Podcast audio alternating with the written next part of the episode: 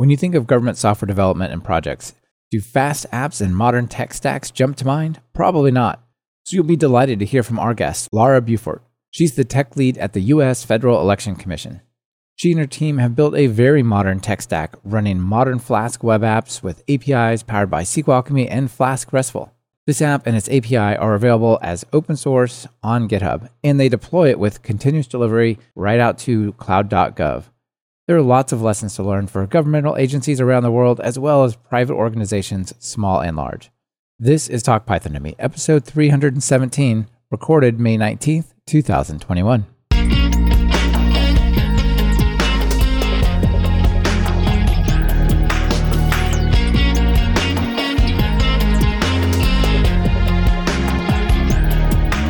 Welcome to Talk Python to Me, a weekly podcast on Python, the language, the libraries, the ecosystem, and the personalities.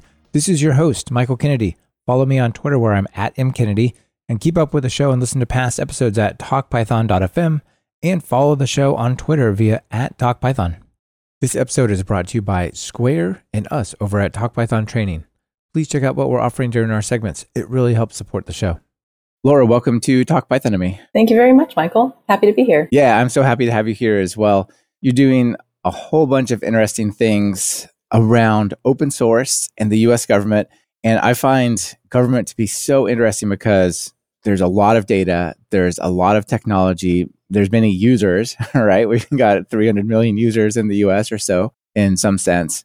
And yet a lot of times the technology there feels so old and ancient. And yet what you're building and some of the change that you're leading is very modern, right? You could put this up beside a lot of the startups in Silicon Valley and it would look amazing still. So well done. Well, thank you so much for your kind words. Yeah, absolutely. Now, before we dive into all the cool Python things, let's just start with your story. How'd you get into programming in Python? I have always been interested in computers. I love to tinker with the computers at home, but I couldn't say that I had a natural aptitude for software development. I took classes in high school and college. I thought I wanted to be a computer science major and really struggled with writing software. It was a very exciting time politically at the time, so I decided I wanted to be a political science and history major. And my mom really encouraged me to finish my minor, which was great advice, Mom. Thank you. I finished my computer science minor. And when I first graduated, I really wanted to get involved in campaigns. It was 2007, 2008. And I found I'm from DC. I came back to DC. I found a local political software company that was hiring.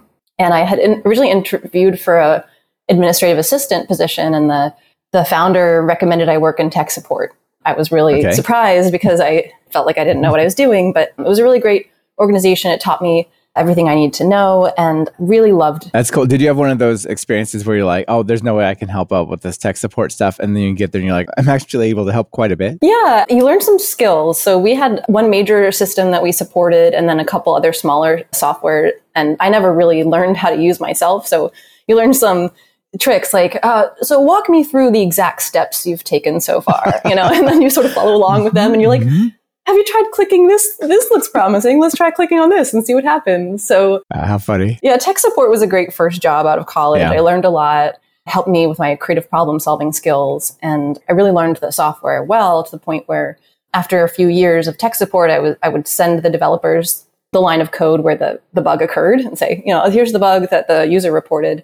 So they asked me to come work on the development side, and I did that for a little while, and then I was still struggling with my confidence. It wasn't really a great fit, and I couldn't quite figure out why.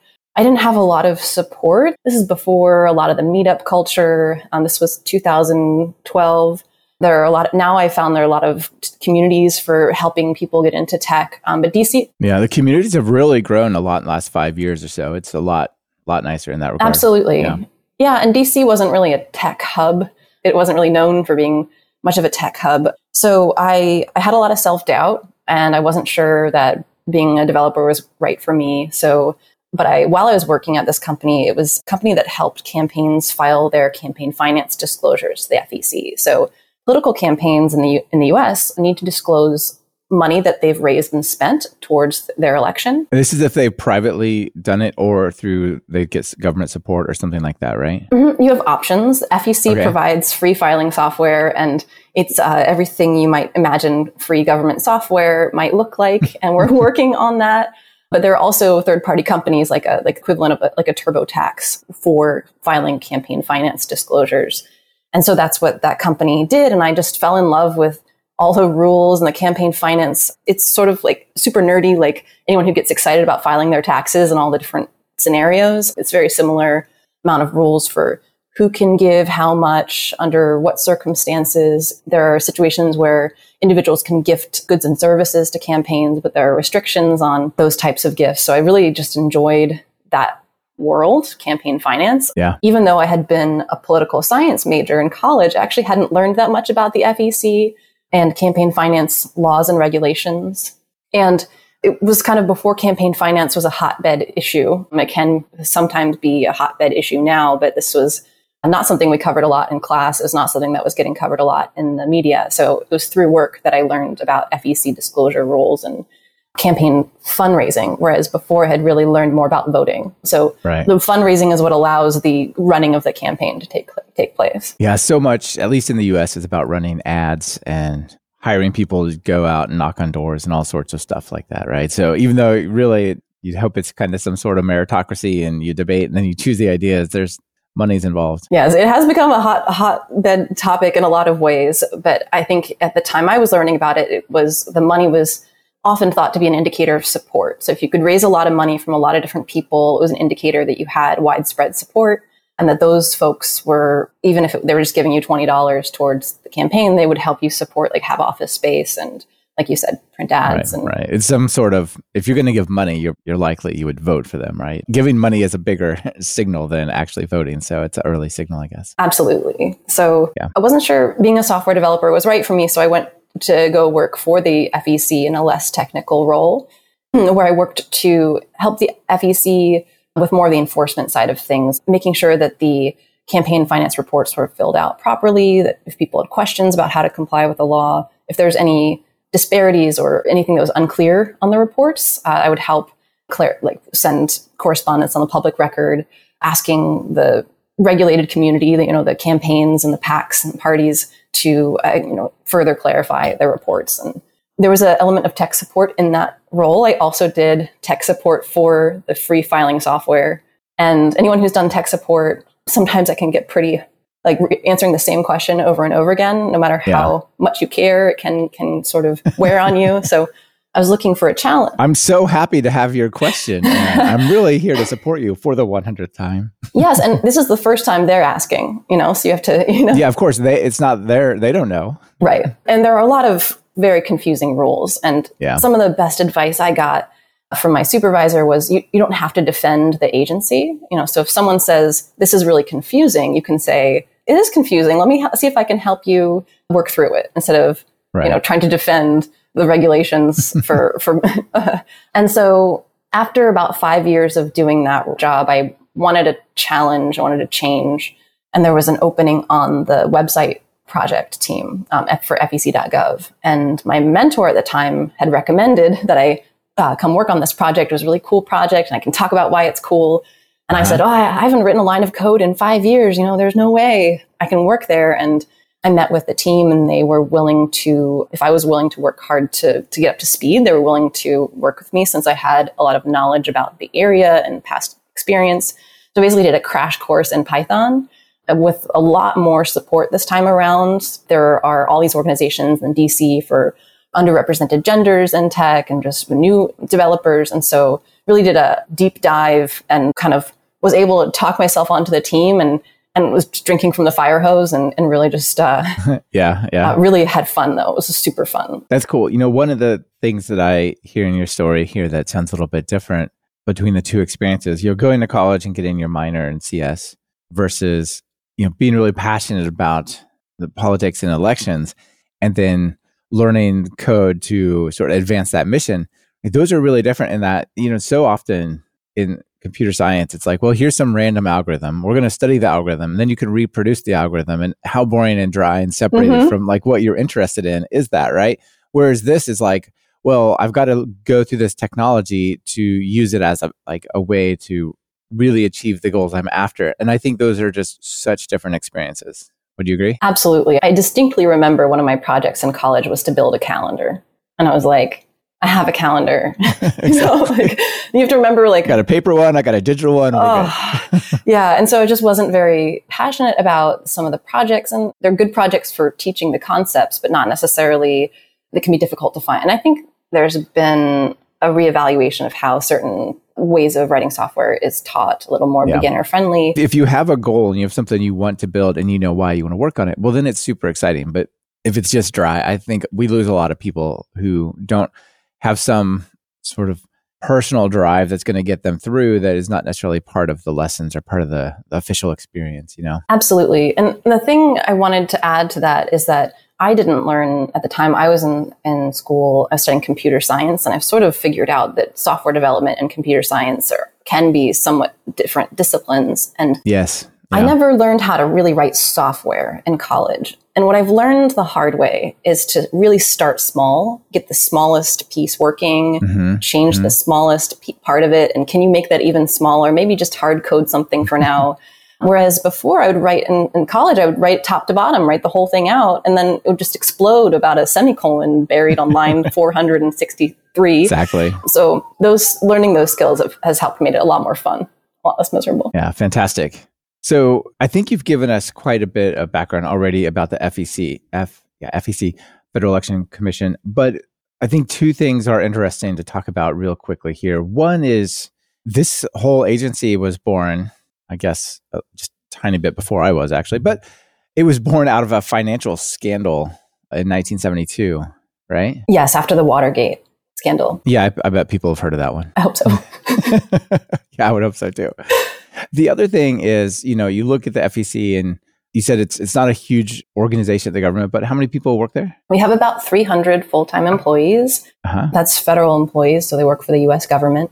And on FEC.gov, we have a team of about, we have a cross-functional team, but we have about 9 developers and a user experience designer who work on the technical side of the site. Yeah, cool. It's a pretty small group of developers, probably all work pretty closely. I'm sure it's a fun place to be. It really is. Yeah. And before we move on too far from the opening, Kim Van Wyk, who was one of the Ask Me Anything hosts for me, hey Kim, says, I strongly suspect that also helps you remember a software topic 6 months later if you did something you found interesting while learning. Absolutely. Yeah, I would definitely say so. Absolutely. All right. So as we get into the code side of things, maybe we could talk a little bit about the type of data to give people a sense of what we're working with here. So one of the things you can do is you can go to FEC.gov and you can go to all data, and there's all kinds of stuff you can learn about: raising money, spending money, candidates. I could go over here. I could select my state, Oregon. I could go pick my location around Portland and pull that up, and it'll do things like I could go up and say, learn about the house, I guess, and it'll show this person and this party raised $64,000 and had $110,000 disbursements, how much cash they have on hand right now. So apparently $711,000, which is kind of insane. And then you can go see the sources for this data. Tell us about the kind of data and how people use it there. Yeah, that's our election profile pages. I'm really proud of those. We can see who's running in each election. Yeah, it's beautiful. And you get a colorful map of the areas. You just click on it, it pulls it right up. It's really neat. Thank you so much. And as you were demoing it live here, it was looking snappy, which just really warmed my heart. It's very snappy. So when we think about filing our taxes with the IRS, in the US at least, we have to disclose, how much money we made and various other, basically the money we made in our taxes. But it's all summary level data. The campaigns need to file not only the summary level data, but also the transaction level data. So from every contributor who's given aggregate of $200 or more in a given election, they have to disclose their name and address, employer, occupation, and the details of that transaction. And so it's a large volume of data. Especially at the presidential level or national level. Yes, yeah. Yes. Presidential level, hundreds of millions of records. I think we're on track to have a total of 1 billion records by the end of the 2022 elections. It's just a lot of data. So it's not just how much they've raised, it's the individual contributions that go into that. So from here, if you wanted to click on the name of the candidate you're looking at for your district, it'll take you to the candidate's profile page. It looks like this is a House candidate and they run every 2 years. So there's a browse receipts button so you can actually see the individual contributions that made up. And it's 2022. There hasn't been a lot of data yet for 2022 because it's early in the election cycle. Oh my gosh. So I'm in here looking at this and it says, here is Diane Snow, who donated how much, $50. Like these are individual contributions and all sorts of stuff, right? This is crazy detail. Yes. And we've had detailed, it's part of our mission to make detailed contributor data, and not just contributor, but expenditure data, how the committees are spending their money since back to the late 70s. So we do have all the historical data here to explore. You could export this to Excel spreadsheet, or technically it's a CSV, but at the top of the page, you could filter for like all the money that's been received for 2022. So you could eliminate there are the breadcrumbs there with the little X's on them. You could, just maybe that one candidate across all time, or all the money for 2022. And so it is, for all the data, it is again, about coming up on, we had around 500 million transactions last in the 2020 election. That equals about 4 terabytes of data. And the expectation is it is filterable, it's searchable, it's exportable. I think user expectation is that you'll be able to get the information quickly. So we've spent a lot of time focusing on performance improvement for the site, which is powered by our campaign finance data API under the hood. This portion of Talk Python to Me is brought to you by Square. Payment acceptance can be one of the most painful parts of building a web app for a business. When implementing checkout, you want it to be simple to build, secure, and slick to use. Square's new web payment SDK raises the bar in the payment acceptance developer experience and provides a best-in-class interface for merchants and buyers. With it, you can build a customized, branded payment experience and never miss a sale, deliver a highly responsive payments flow across web and mobile that integrates with credit cards and debit cards, digital wallets like Apple Pay and Google, ACH bank payments, and even gift cards. For more complex transactions, follow-up actions by the customer can include completing a payment authentication step, filling in a credit line application form, or doing background risk checks on the buyer's device. And developers don't even need to know if the payment method requires validation. Square hides the complexity from the seller and guides the buyer through the necessary steps. Getting started with a new web payment SDK is easy. Simply include the web payment SDK JavaScript, flag an element on the page where you want the payment form to appear, and then attach hooks for your custom behavior. Learn more about integrating with Square's Web Payments SDK at talkpython.fm/square, or just click the link in your podcast player show notes. That's talkpython.fm/square. There's a whole bunch of APIs, and you could even check out the code on GitHub, which is super interesting. This is the kind of data that people can get, and I think it's pretty good. So one of the things that's interesting to me is if I'm over here on fec.gov, this looks like a pretty well-designed website. It looks nice. You can jump around. But then as you were showing me those different locations, it looks pretty data-driven. Like there's a decent amount of logic behind it. You said that this is built on Wagtail. Is that right? So there are, when you go to fec.gov, it's mainly two applications. Okay. The content management system we use is built with Wagtail. So there are kind of three different buckets on the site. There's the campaign finance data, which we were just discussing, right? Which is mostly powered by the API. We use some AJAX calls, just basically JavaScript and data tables to display the data that the API provides.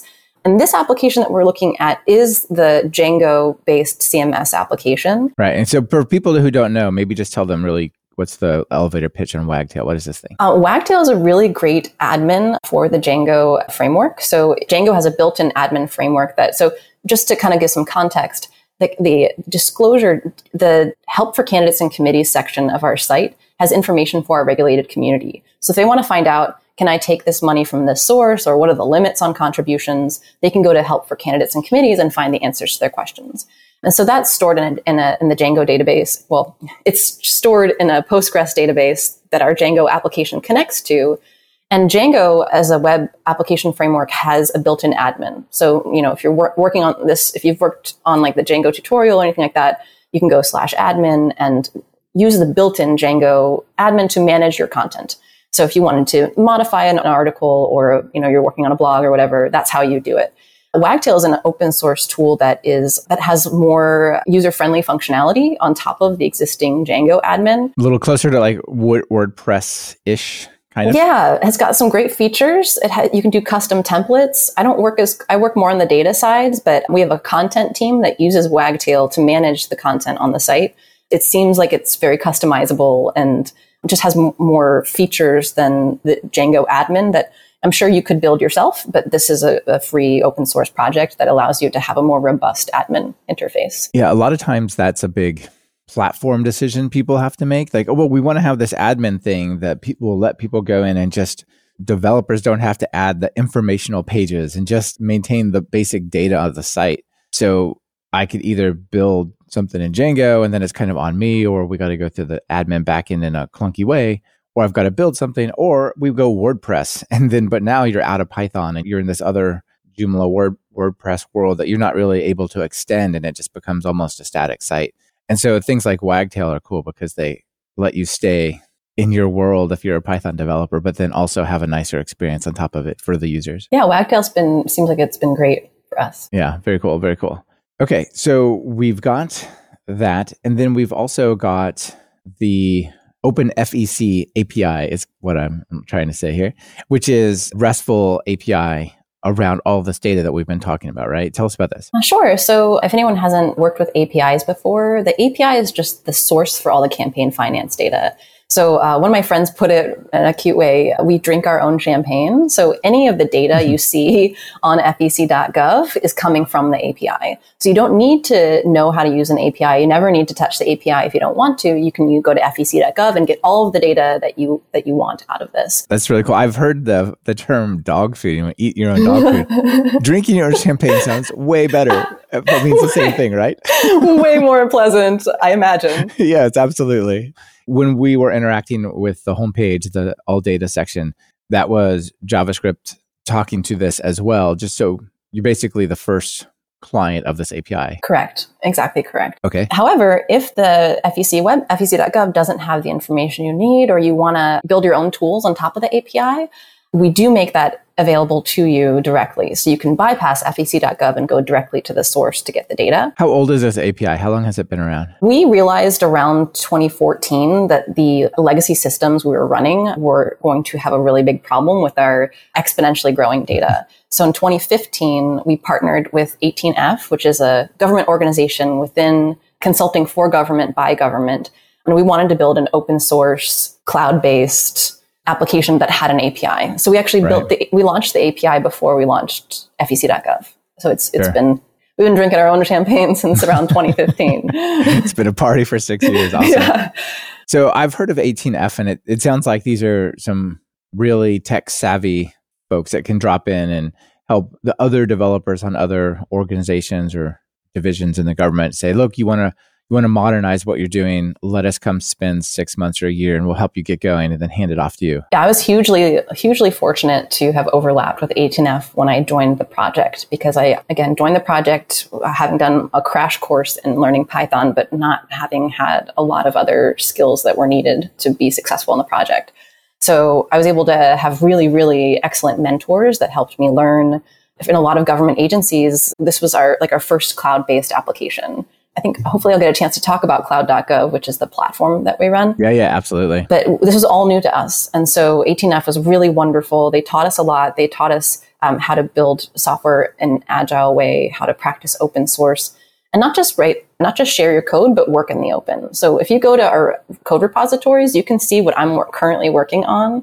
All of our issues, all of our tickets are public, and you can see the priorities and how things are going. And, there's my change. Or I was tweaking our workers for a G-event. And actually, I'm thinking of moving to a different mechanism for our asynchronous requests. And you can follow along with my research. And if you have opinions about workers versus threads for Gunicorn, I call it Gunicorn. I say Gunicorn. Some people say Gunicorn. To me, I don't know. It's like a unicorn with a G. Yeah. So if you have opinions on this, please chime in. All those issues are public. I've done some research on pros and cons of the different configuration. But yeah, 18F kind of led the way on how to work in an agile way, in an open way. And we were super lucky to be able to work with it. Yeah, this is really neat. So I'm sitting here looking at github.com/fecgov/openfec. And this is the GitHub repository for the API, right? Correct. And it's not some forked off, like we'll dump to it every now and then. Like you said, this is where you all work. Yes, this is where we deploy from. We use CircleCI. They have a really great open source tier. So when we merge to the develop branch, it deploys to cloud, the develop space. So this is our source of truth for the code. Nice. And it looks like you're using sort of feature branch style PR development, which is, you know, feels modern and fresh to me. Another thing that's interesting is if I come down here, we've got our requirements.json here, and we've got Flask, we've got Flask RESTful and Flask SQLAlchemy. This looks like a fun tech stack. Thank you. Yeah, I've enjoyed it. I gave a talk at FlaskCon, which I think was the first time they ran it, I guess about a year ago, that goes into a little bit more technical detail about how we use Flask for the API. Yeah, super interesting. One thing I'm noticing here, there's Flask 1.1.1, which is great. Last week, maybe 5 days ago, 2 came out. They also have new async plans going on. Are you all thinking about that already, or are you just still putting out features for now? With our data doubling every 2 years, and we are down a couple staff members, we're sort of in the hopefully hang on until next year and hopefully we'll get some more money plays. If it's not broken, we do have regular dependency checking for security issues. Of course, we do kind of, if there's an issue, we do update it. Basically, we're not in the place to take that on quite yet, but I did hear the news, and I'm excited to see what that might help us accomplish. Yeah, absolutely. You've mentioned cloud.gov. I think that's a pretty interesting place. Let's talk about a couple of other things. Let's talk about this communities of practice at digital.gov. So you talked about working out in the open. So let's talk about some of the things going on there that I think are pretty interesting. So what's the story of these community of practices? So I'm here, I can see that there's like an AI section, and there's a blockchain section, and the cloud and infrastructure, which is getting close to cloud.gov stories and DevOps. What is this place? Yeah, so one of the things that surprised me about coming to government is so FEC is an independent regulatory agency, which means it's not part of one of the big cabinet agencies. And so kind of surprised me. We're all sort of doing similar things, and we sort of struggle to talk to each other about, you know, what's working, what's not working. It's not always clear who you might talk to just at other agencies about ideas and suggestions they have. We're pretty small potatoes compared to a lot of the bigger agencies, and we have a lot to learn from them. But I don't know how I'd feel about just sort of cold emailing someone I stalked on LinkedIn or something like that. It can be hard to connect to other people working on very similar problems. Yeah, because you could hear that maybe the people in, I don't know, IRS or something, they're doing something cool, and you would, because it's kind of related to what you're doing in some sense, it'd be neat to see how that might work for you all, but you don't know those people, right? Like the government is huge, and it's like 100,000, I'm sure more than that, a huge, huge company that many people have never met. They're not close to each other, right? So this is a way to set up some of those communities around ideas. Is that right? Absolutely. Yeah, it's really wonderful. And we've talked to people at the CFPB. I know they use Wagtail, and we've sort of traded ideas about what's working well and what's some of the challenges we're facing. But the communities of practice are kind of a formal way of bringing people together. And I've really enjoyed the DevOps community of practice. And they have a monthly short half-hour tech talk where they invite people to talk about the types of things they're working on and successes and challenges. Yeah, super neat. Then another one was this digital services playbook. So I think the digital services is something I just learned about a little while ago, a couple years ago, I think. I had, oh gosh, I'm sorry, I don't remember the guest's name, but I had one of the developers on from the U.S. Digital Service, which I thought was a really interesting organization that I hadn't heard about. Tell people what that is real quick, and then what is this digital services playbook? I think this seems pretty neat. Sure. So I'm not affiliated with the U.S. Digital Service in any way. However, I've met people who work there, and I've always been super impressed by them. And they have a similar mission to 18F. And there are people out there who have written blog posts about the difference, but they're through the executive office of the president, and they do have a similar mission of helping modernize government technologies. I think one of the biggest challenges in everyone I've ever spoken to who works in government is contracting. So if you were lucky enough to have staff, federal employees, you can have some more flexibility around how you do the work. But if you are, there are some advantages and disadvantages to contracting, but it can be very difficult to get right. And so one of the resources I often point my acquaintances towards that are trying to modernize their technology is the U.S. Digital Services Playbook. And it goes through how to approach your modernizing your technology. It talks about best practices for contracting and kind of gives you a roadmap. And another resource I'd like to touch on in a second, there's a statistic that I think like 80% of all custom-built software projects in government fail. And I think that contracting is a really hard thing to get right. It's sort of like, I imagine outsourcing for the private sector. It has risks to outsource because it just has trade-offs, and the amount of management and oversight you might need to have for a contractor or an outsourced project might differ from if it's in-house.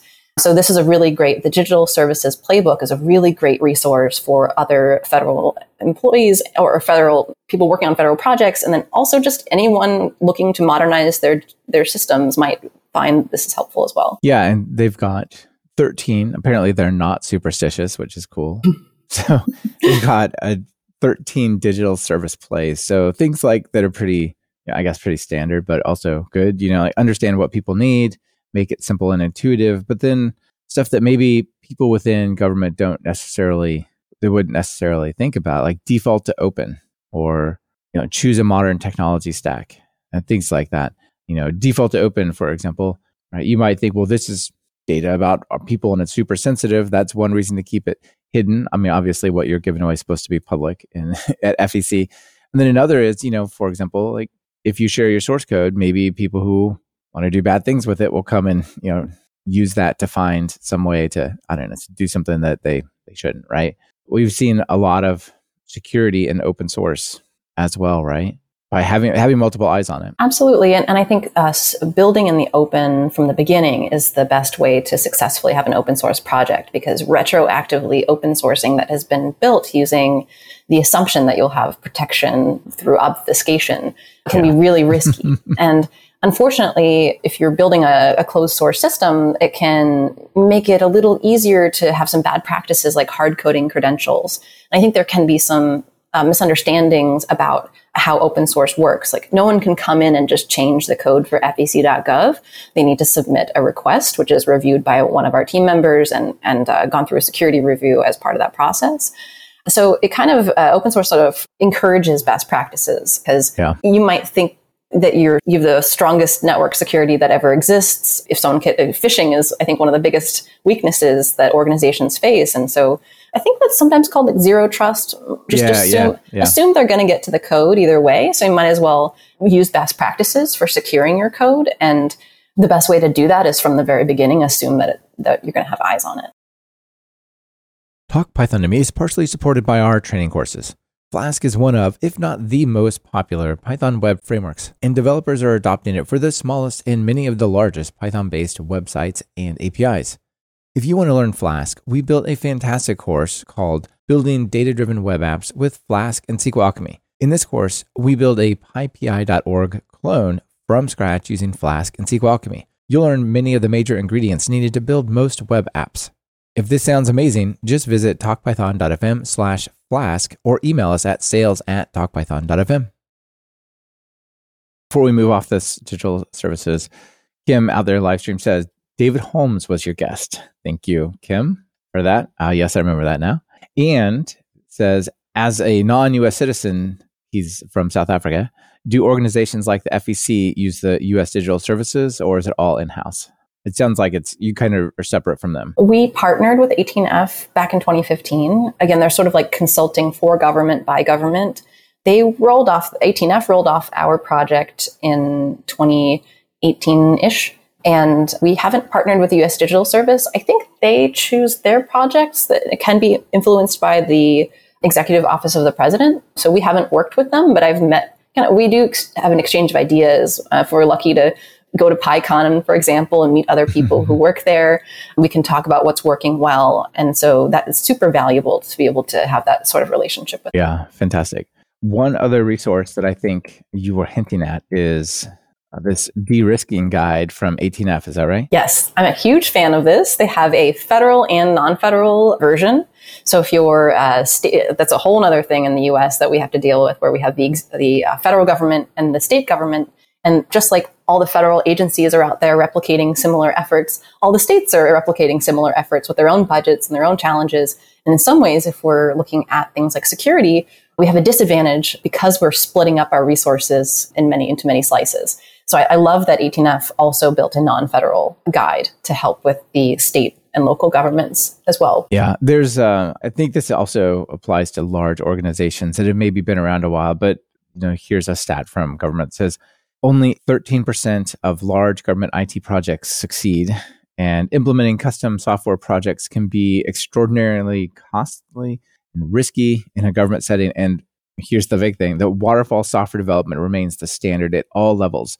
So in budgeting, in management, in rollout, all those things, which is very different from here's my PR, let's push that with CI to cloud.gov, right? Yeah, absolutely. I feel like someone said recently, government contracting is really designed to buy tanks, and building software doesn't have a lot in common with buying a tank.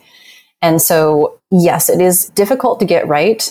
And this guide has some really practical recommendations for how to manage the process. And one of my biggest things I'd like to highlight is the Quality Assurance Surveillance Plan, or QASP, that's mentioned in this guide. You can build it into your contract as a way to measure whether the quality of the software is acceptable. It can help you as the person who's managing the contract and help your contractors understand what acceptable levels of quality are. So, it looks like the QASP is highlighted there at the top in one of the menus. Oh, yeah. There you go. And they have a sample QASP, which is really cool. And so if you scroll down a little bit there on this page, you can see some example quality measurement ideas. So using an automated tool to check for accessibility and security vulnerabilities, you should be able to deploy with a single command following OWASP best practices. Their tool Zap can be used to check for vulnerabilities, doing user research at every sprint. These are just really great recommendations. Oh, yeah. How neat. And there's a little, how do you do this measurement of what is the acceptable quality level? How do you measure it, and so on? This is really neat. I like it. Huge. I'm a huge fan. Yeah, cool. Now let me pull up one thing that I thought was pretty interesting here, and I'm seeing this all over the different sites that I'm seeing it on the FEC.gov and so on. If I click here, it says right at the top, an official website of the U.S. government. How do you know? And it says, well, it's a .gov, and then it talks about this little lock. And if I look at the lock, it says this is all done through Let's Encrypt, which Let's Encrypt is awesome. It's a way to basically automate getting SSL certificates. But it feels like very modern and cool and hip. And to see the government rolling that out that was kind of a surprise. And I feel like this ties a little bit back to our next topic, which is cloud.gov. Absolutely. Yes. The first thing I want to point out is the banner you mentioned at the top of the page is part of the U.S. Web Development Standards. This web development design system. It's an initiative to bring the look and feel of government websites in line with each other, so it can help build trust, and users can be assured that they are in the right place.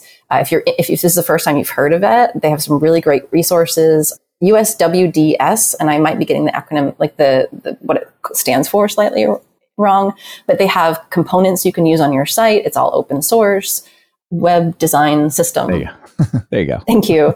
And so you can see on their website, they have an official website of the U.S. government. Here's how you know at the top of their page, just like we do. Oh, they even have versioning, like version 2.11.2. Yeah, this is a really great resource as well. It's all open source. So even if you aren't in government, if you wanted to borrow any design, it's a design system. And people who know more about design systems would know more about what that means. But we do use parts of that in our site. But you mentioned Let's Encrypt as part of how we manage our certificates. FEC.gov is run on cloud.gov, and cloud.gov is a platform as a service that's available to government agencies. And so when you build a cloud-based system, you have the option of building your own cloud infrastructure in like AWS or Azure, Google Cloud from scratch, or you could use a platform as a service. And there are pros and cons, trade-offs of each approach. But we find as a small agency, cloud misconfiguration is one of the leading causes of security breaches. Yeah. How often do we hear about here is a open server running in the cloud without authentication, or here is 10 million records of sensitive data in a non-secured public S3 bucket because it was a pain to deal with security when, to integrate that with the app or whatever, right? These are real problems. Absolutely. And the cloud itself is very secure, but you need to make sure you're configuring it properly, take advantage of those security features. And so that's not easy to do, or I haven't found it easy to do. There, I always say, like, they give you enough. Well, I probably won't use that phraseology, but it's very powerful and difficult to get right. Yeah, I feel like AWS and Azure, those types of places, they're very powerful, but you go there and it's just, you know, deer in the headlights, so many choices, just even at the what area do you want to go into? And then you factor, well, what are the security implications of changing this switch down in some level? Mm-hmm.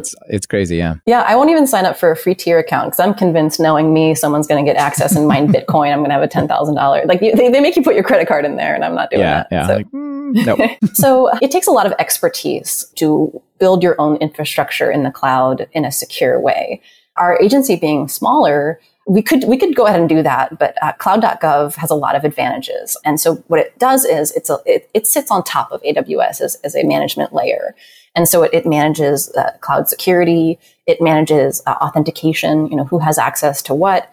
It makes it super easy to deploy, really easy to keep our infrastructure as code. You can use infrastructure as code in AWS, but I still haven't really figured out how to do that. It seems, again, so many I find it, no matter how many trainings I take, I still find it difficult to work with. So cloud.gov has a lot of advantages over building your own infrastructure. It has fixed pricing. Again, like if you mess something up and are running a machine for too long and you get a surprise $10,000 bill, like that doesn't happen in cloud.gov because they have cost engineers and they have fixed pricing.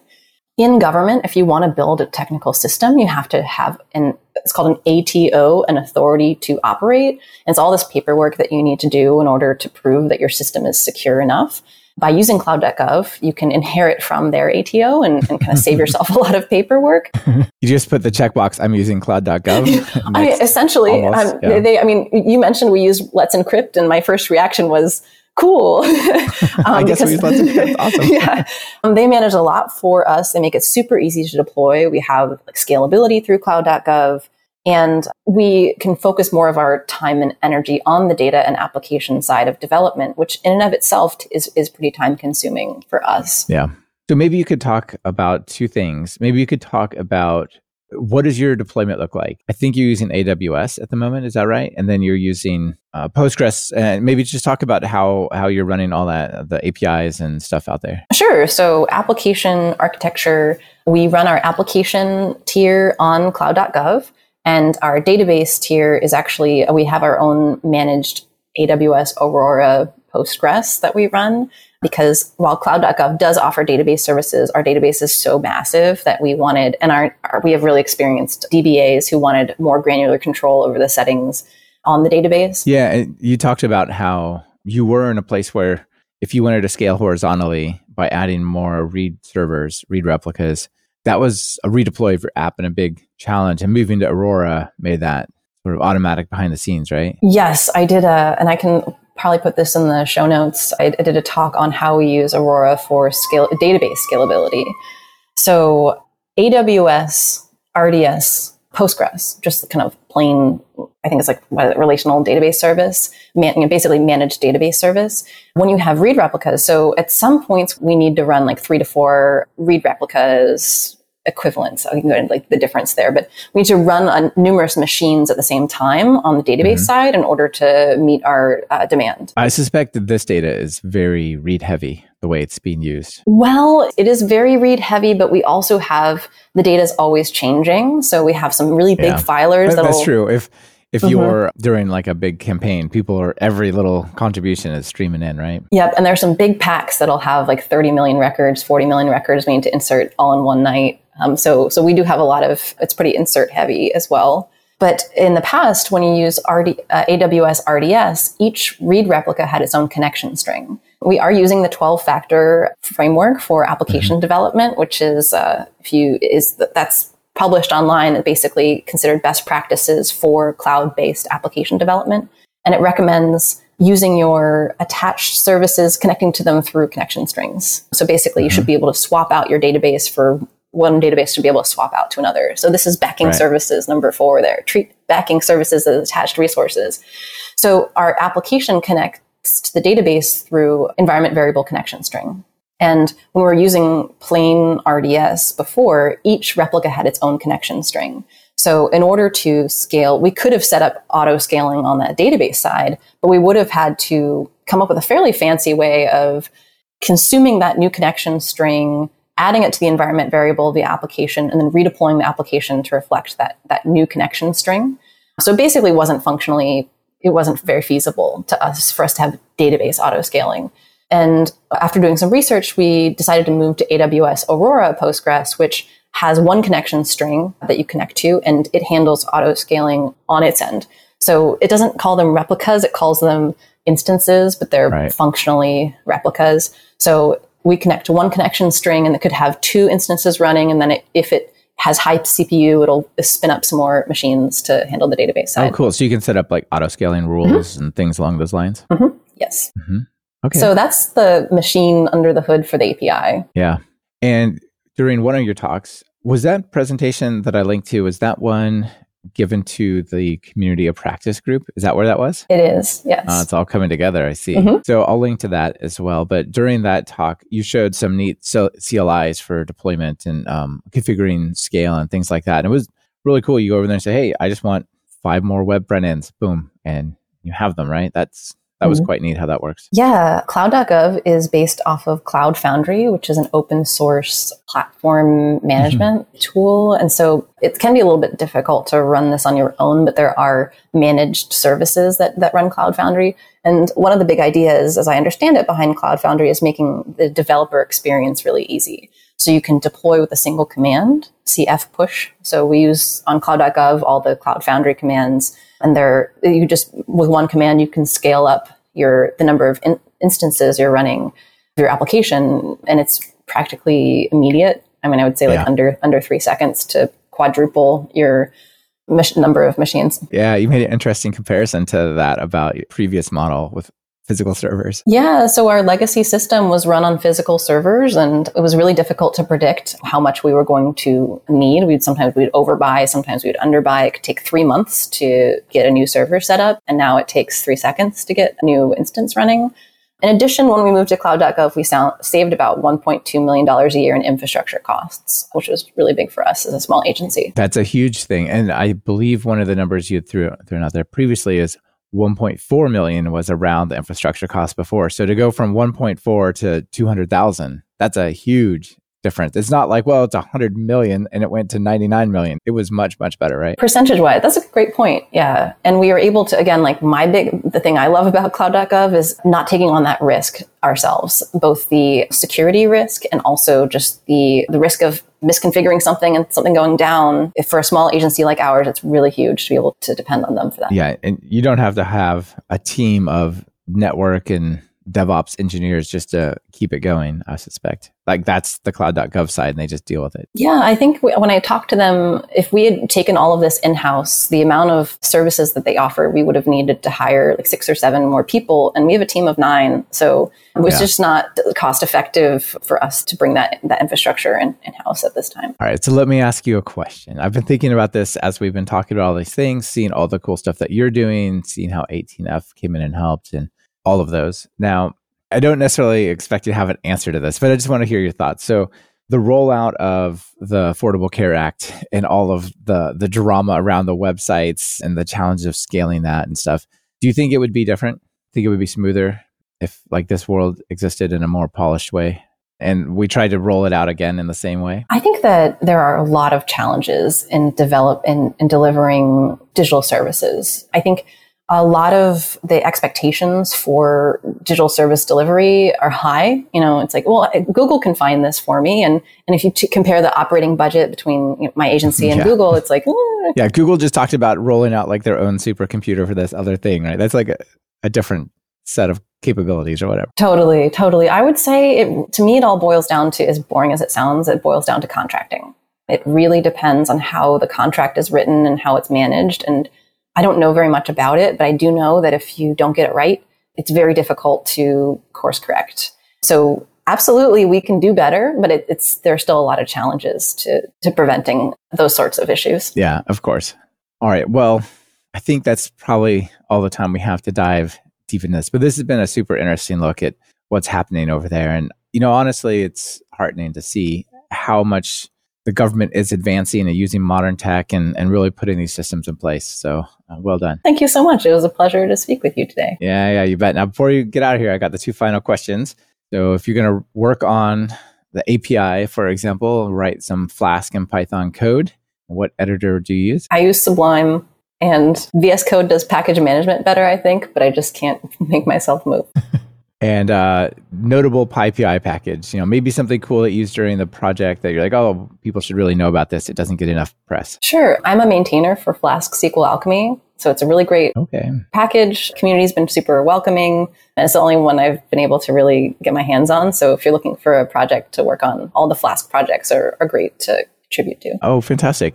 Tell people real quick, why would you choose Flask SQLAlchemy over just SQLAlchemy? I think it depends on like getting started. It's pretty friendly to get started, and you can maybe start with that and then reevaluate what sort of custom settings you might need. Yeah, cool. All right. Couple comments from the live stream. Antonio says, no, don't go. Also, really enjoyed the chat. And then Brandon says, super interesting subject. Thank you. Yeah, thanks both for being here. Final call to action, you know, people broadly, or maybe even people within governments around the world who want to do better, work with modern tech stack. And what do you tell them? Check out FEC.gov. The link to our GitHub is in the footer. We look, all the feedback is public. Anything you can get out of our open source project, take a look at who's running for office. And we just love it if you got involved in our project. Very cool. Well, like I said, well done. Very nice work. It seems like when I was working with the site, it was super snappy and beautiful and polished. So excellent. Thanks for being here, Laura. I'll pass that along to my team. Thanks so much. Yeah, you bet. Thanks. Okay. Bye. This has been another episode of Talk Python to Me. Our guest on this episode was Laura Beaufort, and it's been brought to you by Square and us over at TalkPython Training. With Square, your web app can easily take payments, seamlessly accept debit and credit cards, as well as digital wallet payments. Get started building your own online payment form in 3 steps with Square's Python SDK at talkpython.fm/square. Want to level up your Python? We have one of the largest catalogs of Python video courses over at TalkPython. Our content ranges from true beginners to deeply advanced topics like memory and async. And best of all, there's not a subscription in sight. Check it out for yourself at training.talkpython.fm. Be sure to subscribe to the show, open your favorite podcast app, and search for Python. We should be right at the top. You can also find the iTunes feed at /iTunes, the Google Play feed at /play, and the direct RSS feed at /RSS on talkpython.fm. We're live streaming most of our recordings these days. If you want to be part of the show and have your comments featured on the air, be sure to subscribe to our YouTube channel at talkpython.fm/YouTube. This is your host, Michael Kennedy. Thanks so much for listening. I really appreciate it. Now get out there and write some Python code.